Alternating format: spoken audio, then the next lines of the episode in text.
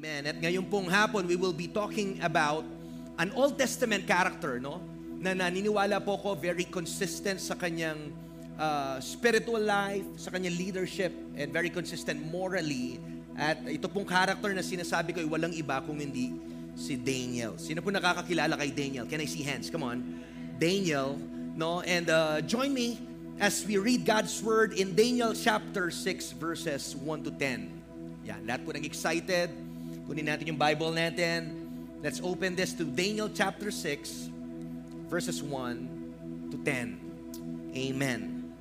Sabi po dito, Darius the Mede decided to divide the kingdom into 120 provinces and he appointed a high officer to rule over each province. The king also chose Daniel and two others as administrators to supervise the high officers and protect the king's interests. Sabi po sa verse 3, Daniel soon proved himself more capable than all the other administrators and high officers. Because of Daniel's great ability, in other translation po niyan, because of Daniel's uh, excellent spirit, the king made plans to place him over the entire empire. Then the other administrators and high officers began searching for some fault in the way Daniel was handling government affairs. But listen, they couldn't find anything to criticize or condemn. He was what? Faithful, always responsible, and completely trustworthy. Amen. So they concluded our only chance of finding grounds for accusing Daniel will be in connection with the rules of his religion. So the administrators and high officers went to the king and said, Long live King Darius! We are all in agreement, we administrators, office, officials, high officers, advisors, and governors, that the king should make a law that will be strictly enforced. Ano po yung law na to? Ano yung batas na to? Give orders that for the next 30 days, any person who prays to anyone, divine or human, except to you, your majesty, will be thrown into the den of lions. And now, your majesty, issue and sign this law so it cannot be changed, an official law of the Medes and Persians that, can, that cannot be revoked. So the king Darius signed the law.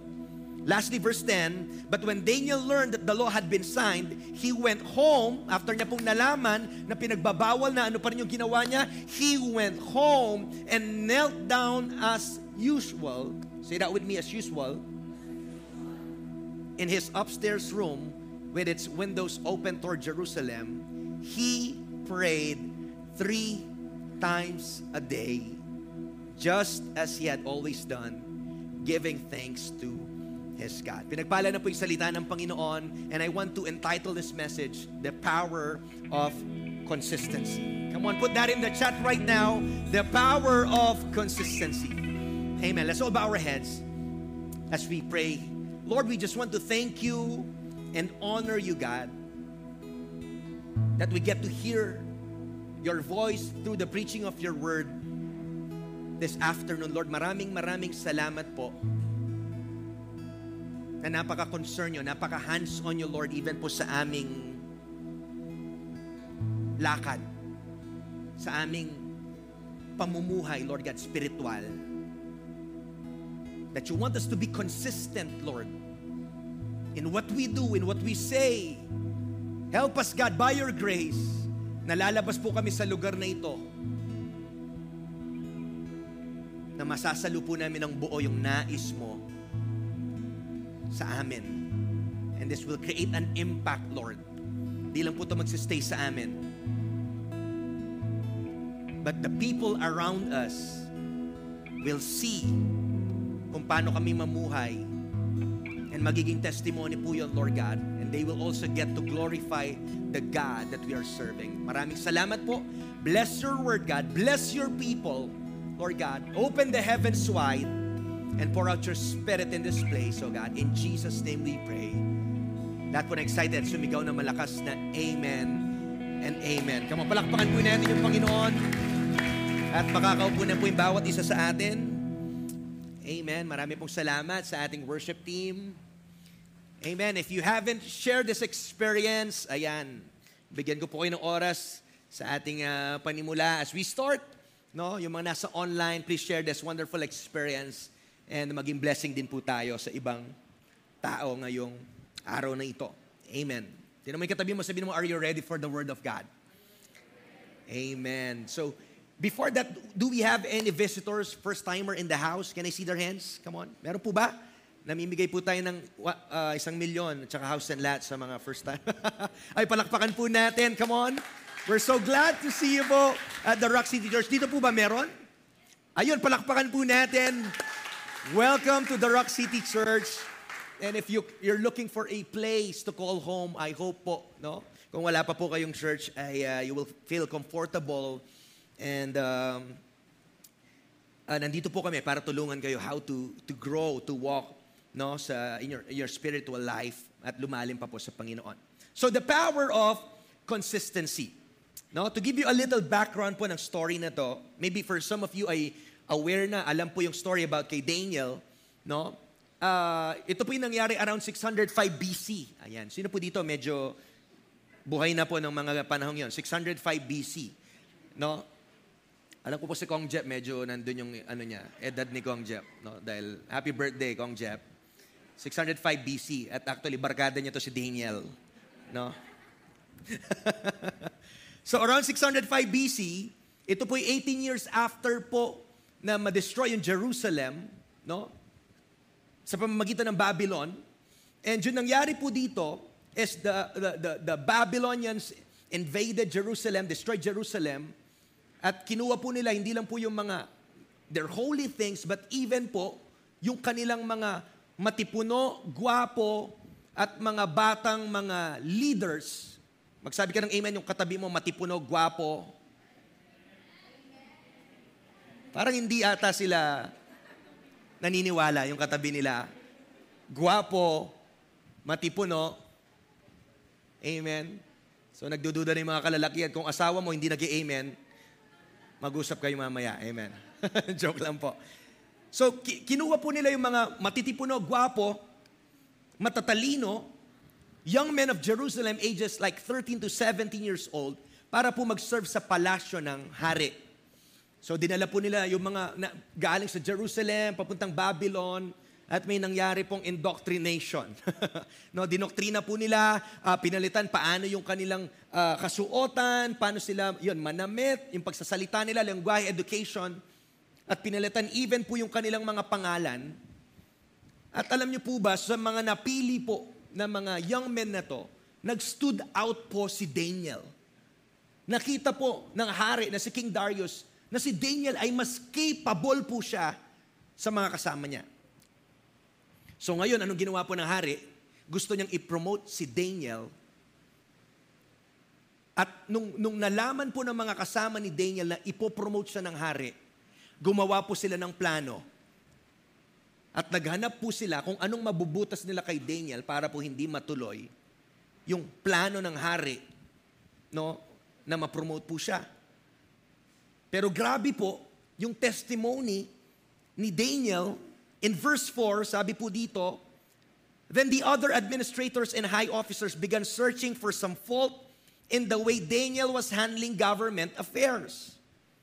But listen, they couldn't find anything to criticize or condemn. Sabi po dyan, nakita nila that he was faithful. He was always what? Responsible and completely trustworthy. I think ito po yung challenge sa ating mga Kristiyano kung paano tayo mamuhay at lalo na paano magtrabaho na pag ng mga tao sa paligid natin, maa-amaze sila kasi nagre-reflect yung ating pagtatrabaho kung sino yung Diyos na sinasamba natin. I hope by God's grace, makita rin po tayo sa mga workplaces natin na nagbo-bloom, lumalago, at nagiging pagpapala po tayo sa bless, nagiging pagpapala tayo sa workplace natin. Hindi po sana natin maririnig, ayan, panayang late yan. Ay, wa pala absent yan. Tapos malaman nila, kristyano tayo. But tulad po ni Daniel, napakaganda po ng testimony. Wala po silang mabutasan kay Daniel. At dahil wala po silang mabutasan kay Daniel, ang nangyayari po, inatake nila yung anong bagay? Yung kanyang prayer life.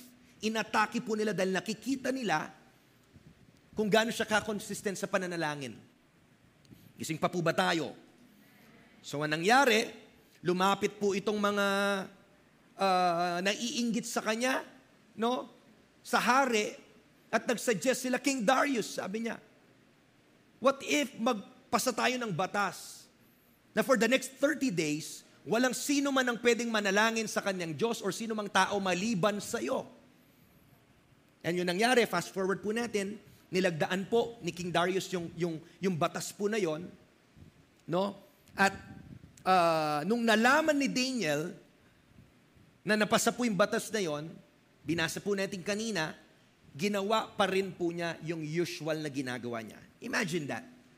Imagine yung, yung commitment ni Daniel that even in the face of death, alam mo, pwede, pwede namang maligtas po doon sa lions den siguro si, si Daniel. Pwede sigurong uh, kahit one month lang magpalipas siya pa. Pwede, hindi mo na siya magpe-pray. Siguro iba sa atin ganun yung gagawin. Medyo mainit ngayon. Hindi, ko muna, hindi muna ako magpe-pray. Pero look at the life of Daniel. He went home and knelt down as usual in his upstairs room. He prayed three times a day, just as he had always done, giving thanks to his God. So ano po nangyari after that? Nalaman po nila na sumuway pa rin to si Daniel at sinumbong nila kay King Darius at babasahin po natin sa text, malalaman mo na even po nung, nung ipapatapon na po si Daniel sa lion's den, nabagabag yung hari. No? Nabagabag po siya dahil gusto niya pong umiisip siya ng paraan paano maliligtas si, da- si Daniel. But because nilagdaan niya po to, wala rin siyang magawa. But fast forward natin sa dulo, ano pong nangyari? Nung tinapon na po si Daniel sa lion's den, nagpadala po ng anghel yung Panginoon para patikumin yung bibig ng mga leon. At sabi po sa verse 23, mag-jump po tayo doon, the king was overjoyed and ordered that Daniel be lifted up from the den. Look at this. Not a scratch was found on him, for he had trusted in his God. Come on, walang sugat, walang galos na nakita sa kanya because he, what? Had trusted in his God. He had trusted in his God. Yung tanong ko po ngayong hapon, when did Daniel learn to trust God? Kailan po natutunan ni Daniel na magtiwala siya sa Panginoon? Naniniwala po ako, hindi niya natutunan na magtiwala sa loob po ng lion's den, pero natutunan niya po magtiwala kay Lord doon sa kanyang prayer closet, sa kanyang private room. At tuloy-tuloy po siya, three times a day nananalangin habang luma, nanala, nanalangin po siya, lumalalim siya sa Panginoon, lalo niya pong na, nakikilala yung Panginoon, the more na nakikilala niya yung Panginoon, the more na pinagkakatiwalaan niya yung Panginoon. Kaya po, even, sabi ko nga, in the face of death, na siya po'y itatapon sa lions den, payapa po siya, na iingatan siya ng Diyos na kanyang pinaglilingkuran. Amen. Amen po ba? His faith was not built in the battle, but his faith was built when he was on his knees. Na-build po yung faith niya day after day, week after week, month after month ng kanyang consistent na pananalangin. Siguro po bakit maraming Kristiyano ay nagiging inconsistent sa kanilang relationship sa Panginoon is because nananalangin po tayo ng in, inconsistent po tayong manalangin not unlike David na napaka-consistent. Alam niyo po ba that it's not what we do occasionally that makes the difference but it's what we do consistently that makes the difference. Hello? Nakita nyo po yung parang parang patak lang ng, for example, yung alulod. Makita mo yung patak noon, pa isa-isa, kahit sa lupa. Hindi mo pinapansin yan, napakaliit niyan yan, onti-onti, pero habang tumatagal, lumalaki yung hukay, nagig- ma- makukulkul ya, daragol yan, daragol, lumalalim, lumalalim. Yun po yung power ng consistency. Sa una, hindi mo makita yung epekto nito, but as you go on, makita mo yung impact nito. So yung tanong po ngayong hapon, how do we grow in consistency? I know a lot of you, alam niyo po even as I was uh, meditating dito sa word po ng Panginoon, I'm not the most qualified speaker, preacher to talk about consistency because I know by myself I am also not consistent with a lot of things. And God is not yet done with me at kung paano din po nag-work yung Panginoon sa bawat isa sa atin. Nais ng Panginoon na ngayong taon po ng greater things, may mga bagay na kailangan po nating maging consistent tayo para maabot natin yung mga plano ng Panginoon sa atin. So again, how do we grow in consistency? I want to give you three important thoughts po ngayong hapon. At yung tatlo pong bagay na to, if you're taking down notes, is number one, is you need to establish a strong why. Second is to expect that you may fail. And third po, is to enjoy the process. So yan pong tatlong bagay na yan, isulat nyo po yan, at yan po yung mag-guide sa atin ngayong hapon kung paano po tayo mag-grow in consistency. So number one is you need to establish a strong why. Tignan mo yung katabi mo at sabihin mo, why? Ayan, kausapin mo siya para hindi siya antokin. Yung kabila, sabihin mo, bakit? Come on. Bakit? Why? So yung tanong po ngayong hapon, why did Daniel pray consistently? Ano yung why ni David? Bakit siya nananalangin consistently for three times a day?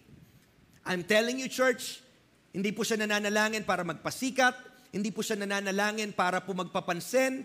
Unlike the Pharisees who loves to pray on the corners of the streets, na, na nagpe-pray ng malakas at mahaba para mapansin po sila. Pero si Daniel, nandun po siya sa kanyang private room nananalangin three times a day. You know, ano po yung why niya? Because he was devoted to his God. Bakit po siya nananalangin? Because he was devoted to his God. That's the main reason why he did it. Why he do what he did is because of what? His devotion to God. The word devotion means loyalty and love or care for someone or something. Loyalty. Na kay Lord lang yung loyalty ni, ni Daniel. Tama po ba? Ang ganda po na pag ang loyalty niya ay nasa Diyos lang, kaya pala kahit po, kahit sinabing for 30 days ay, ay, ay bawal mo nang manalangin sa Diyos niya, pero dahil po may loyalty siya sa Diyos niya, hindi siya natatakot sa kahit kaninong orders, kundi lang sa order ng Diyos. Loyalty. And I love this next meaning, profound dedication.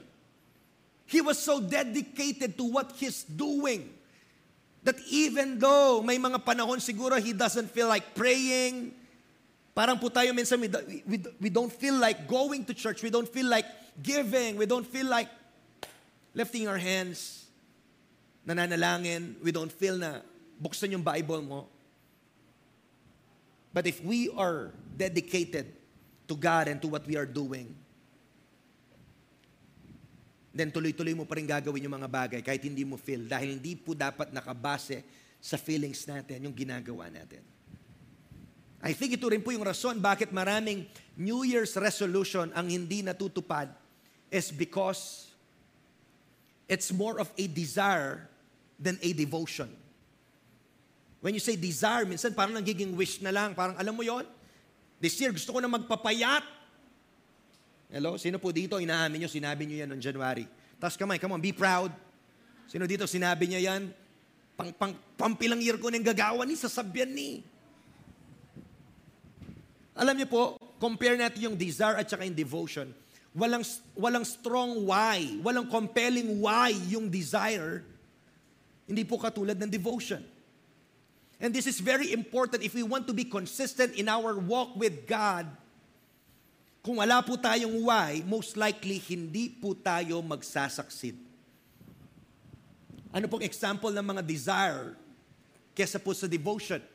For example, we always say, gusto ko magpapayat. Yung tanong, ano yung why mo?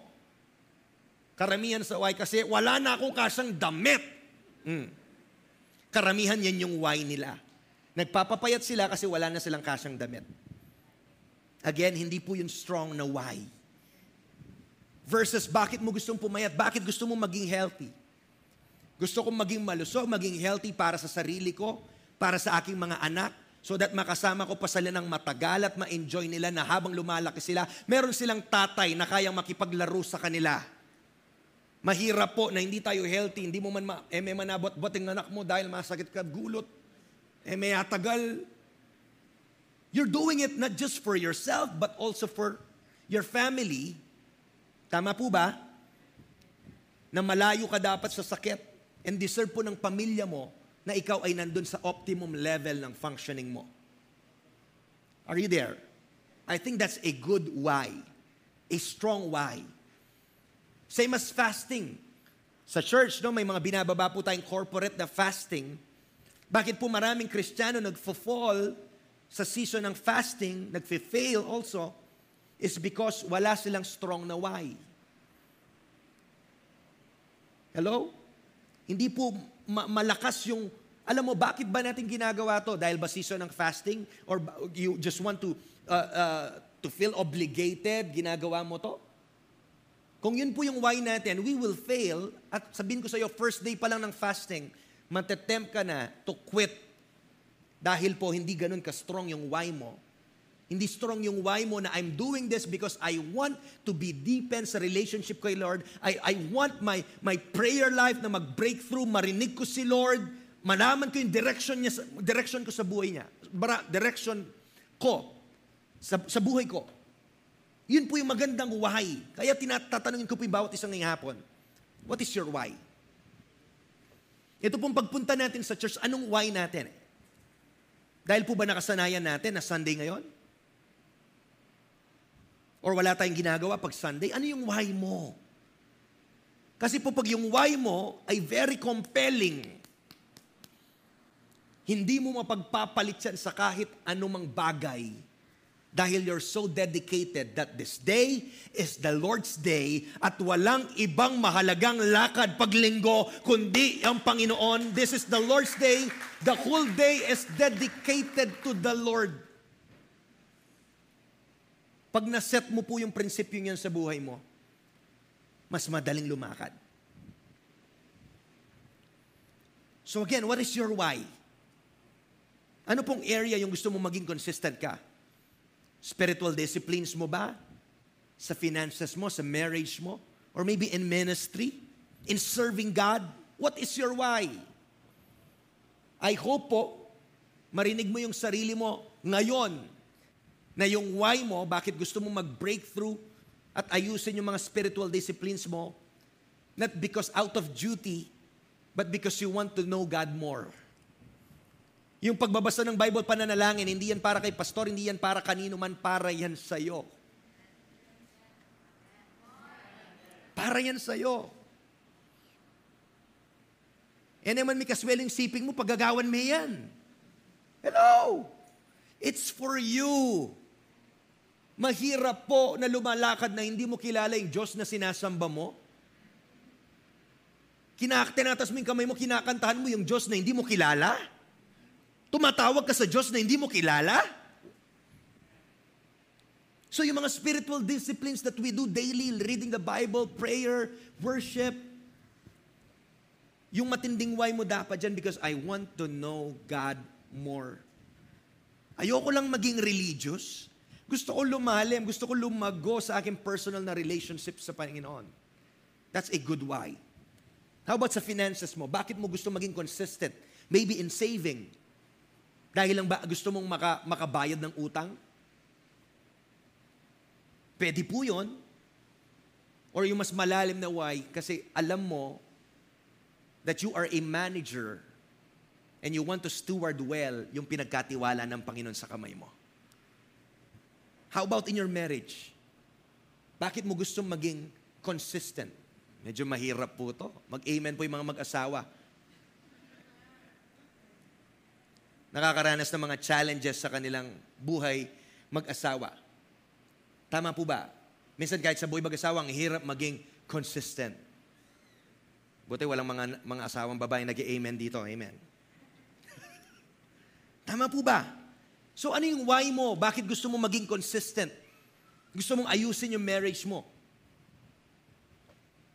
Maybe a good why is because you want to be faithful to your wife, you want to honor God sa marriage mo. You want to honor your wife and you want to honor yung vow na binitawan mo sa kanya sa altar. And also, gusto mong ipakita sa mga anak mo that this is what a godly marriage look, looks like. Gusto mo na maging pattern yung ginagawa mo para po sundan ng mga anak mo. I think that's a good why. And lastly, maybe in the ministry, bakit mo gusto maglingkod kay Lord? Ay, pastor, nag-sign up po kasi ako kasi sabi na kulang po sila sa ganito. Ba't gusto mo mag-serve kasi ba kulang lang? Or gusto mong magpagamit sa Panginoon kasi meron kang burden na tumulong doon sa vision na binaba ni Lord sa church na ito. At ayaw mo lang uupo ka, ayaw, ayaw mo lang mag-obserba ka, gusto mong tumulong dahil alam mo na meron ka na pinagkatiwala si Lord sa iyo. You want to, to also to go and make disciples to preach the gospel and to advance the kingdom of God here on earth. What's your why? Maganda po na may establish natin as early as now yung mga why natin dahil po darating yung time na pag nagsimula ka na sa journey mo, may mga challenges, may mga struggles, may mga obstacles kang kakaharapin. At kung hindi matibay yung why mo, mabubuwag ka. Tama po ba? Church, when there's a why, there's a way. Again, when there's a why, there's a way. May paraan. Lalo na po pag meron kang strong na why. So that's number one. If we want to be consistent, we need to have a strong why. Second is you need to expect, come on, expect that you may fail. Mag-expect ka, pastor parang namang, parang off ata, parang pangit sabihin, mag-expect ako na madadapa ako, ganyan. Hindi po. Mag-expect ka na hindi ka perfect at magkakamali ka rin. Maganda po ito na maiayos yung mindset natin dahil dito ko po nakikita yung problema karamihan. No, balikan po natin. Yung story ni Daniel na si Daniel po, sabi ng Bible, three times a day, ay siya po ay nananalangin sa kanyang prayer closet. Ito po yung tanong. Sa tingin nyo po, in your own way, sa tingin nyo, si Daniel po kaya may time na, na nag-miss na po siya sa kanyang prayer life ng three times a day. Yung iba po. Sa tingin niyo po, kahit diyang tango kayo mo po, Ali, uh, na, sa tingin niyo po, naniniwala ko yes. Kasi bakit? Tao din po si Daniel. Wala po ni isa man na lumakad perfectly at super duper consistent sa kanyang buhay, spiritual life, wala po ni isa. Naniniwala po ako, come on, tao pa rin si Daniel. Maybe may, may one time na pinag-overtime siya ni King Darius at eh may kapag-pray. Sabi ng yan, eh, pa mo muli, mag-overtime ka pa. Or maybe pauwi siya sa work, ay, ay alam mo yon nag-traffic habang nakasakay siya ng camel. Talagang dikit-dikit yung mga camel. Hindi ko po alam. Anong mga reason? But what I'm saying is, possible. Yes, possible. May limitasyon din po yan, tao yan, nagkakamali. Posible po na si Daniel ay what? May namiss din po siya doon sa kanyang prayer life. At ano po yung kagandahan nito na pinag-uusapan po natin ito? Kasi marami sa atin, gusto natin, yes, maging consistent, pero pumapasok yung problema dito nafa-frustrate po tayo pag nadapa tayo. Dahil meron tayong ganitong klaseng mindset. Meron tayong all or nothing mindset. Alam ko po, mag-agree kayo dito. For example, you want to be consistent no sa iyong sa iyong uh, prayer life, no? Uh, uh, gumigising ka maybe, nag-set ka ng time, like 6 o'clock in the morning, then 15 minutes prayer every day, tapos biglang pang 8 day mo, bigla kang late na gising, and then you will feel frustrated na sobrang down na down ka dahil nagkamali ka at ngayon parang wala ka ng lakas para magsimula ulit, feeling mo back to zero ka na naman. Taas kamay, come on, kausapin niyo po ako. Nafe-feel niyo yun? Di ba? Nafe-feel natin lahat na parang, uh, may kamali na ako na naman. Ulit, ulit, ulit na naman, ulit na naman. Tama po ba? Yung mahirap pa po, pag nag-fail tayo, iniisip natin that we are already a failure. Church, you need to remember this. Consistency is not perfection. Yung pagiging consistent, it doesn't mean that you need to be perfect. Kaya, kaya gusto kong maalis sa, sa balikat nyo yung bigat right now. You can be consistent na wala yung pressure sa'yo na maging perfect ka. Hello? Tama po ba? Kasi marami po sa atin, alam mo yon yung illusion ng perfection, na ito po yung nagiging way para matakot tayo na hindi sumabak kasi may thinking tayo na alam ko yung sarili ko, ayaw ko mag-commit kasi pag nag-commit ako dyan, hindi ako sure kung matatapos ko nung misadsad ko, balo kayong sarili ko, talakasawa ko, etc., etc. Yun pa lang, naglilimit na sa'yo yung mindset mong yon. Kaya iniisip mo, bakit pa ako magko-commit? Bakit ko pa siya sisimulan? Kung alam ko rin mag-fail ako, so wag na lang. Nakita niyo po, yung thought pa lang yon mali na. Gising pa po ba tayo? Mali po yung thought na yon. And don't let that thought stop you from starting. Doon po pumapasok yung faith natin. Pag, pag-consume ka ng ganong mindset, ibig sabihin, nakatingin ka doon sa anong kaya mong gawin. Nakatingin ka sa sarili mo, hindi ka nakatingin sa Diyos na magsusustain sa iyo ng kalakasan, ng wisdom, ng creativity, ng strength. Ano man po yung kakailanganin mo doon sa pinapagawa ng Panginoon, you need to understand that it has already been provided. Palakpakan mo ngayon, Panginoon. Come on. Hallelujah. Pinrovide na po yan ni Lord. So alisin mo yon sa mindset mo yung burden kasi darating talaga yung time na magkakamali ka and expect that church that you are going to fail. But I'm telling you, alam niyo po, lahat ay magiging posible kung naniniwala ka at hindi ka susuko. Naniniwala po ako, makakarating at makakarating ka din. One day at a time. Kahit gano'n mo, kahit feeling mo napakalayo mo pa, just be consistent on what you're doing. And number three, dito po tayo matatapos, just enjoy the process. Put that in the chat right now. Enjoy the process.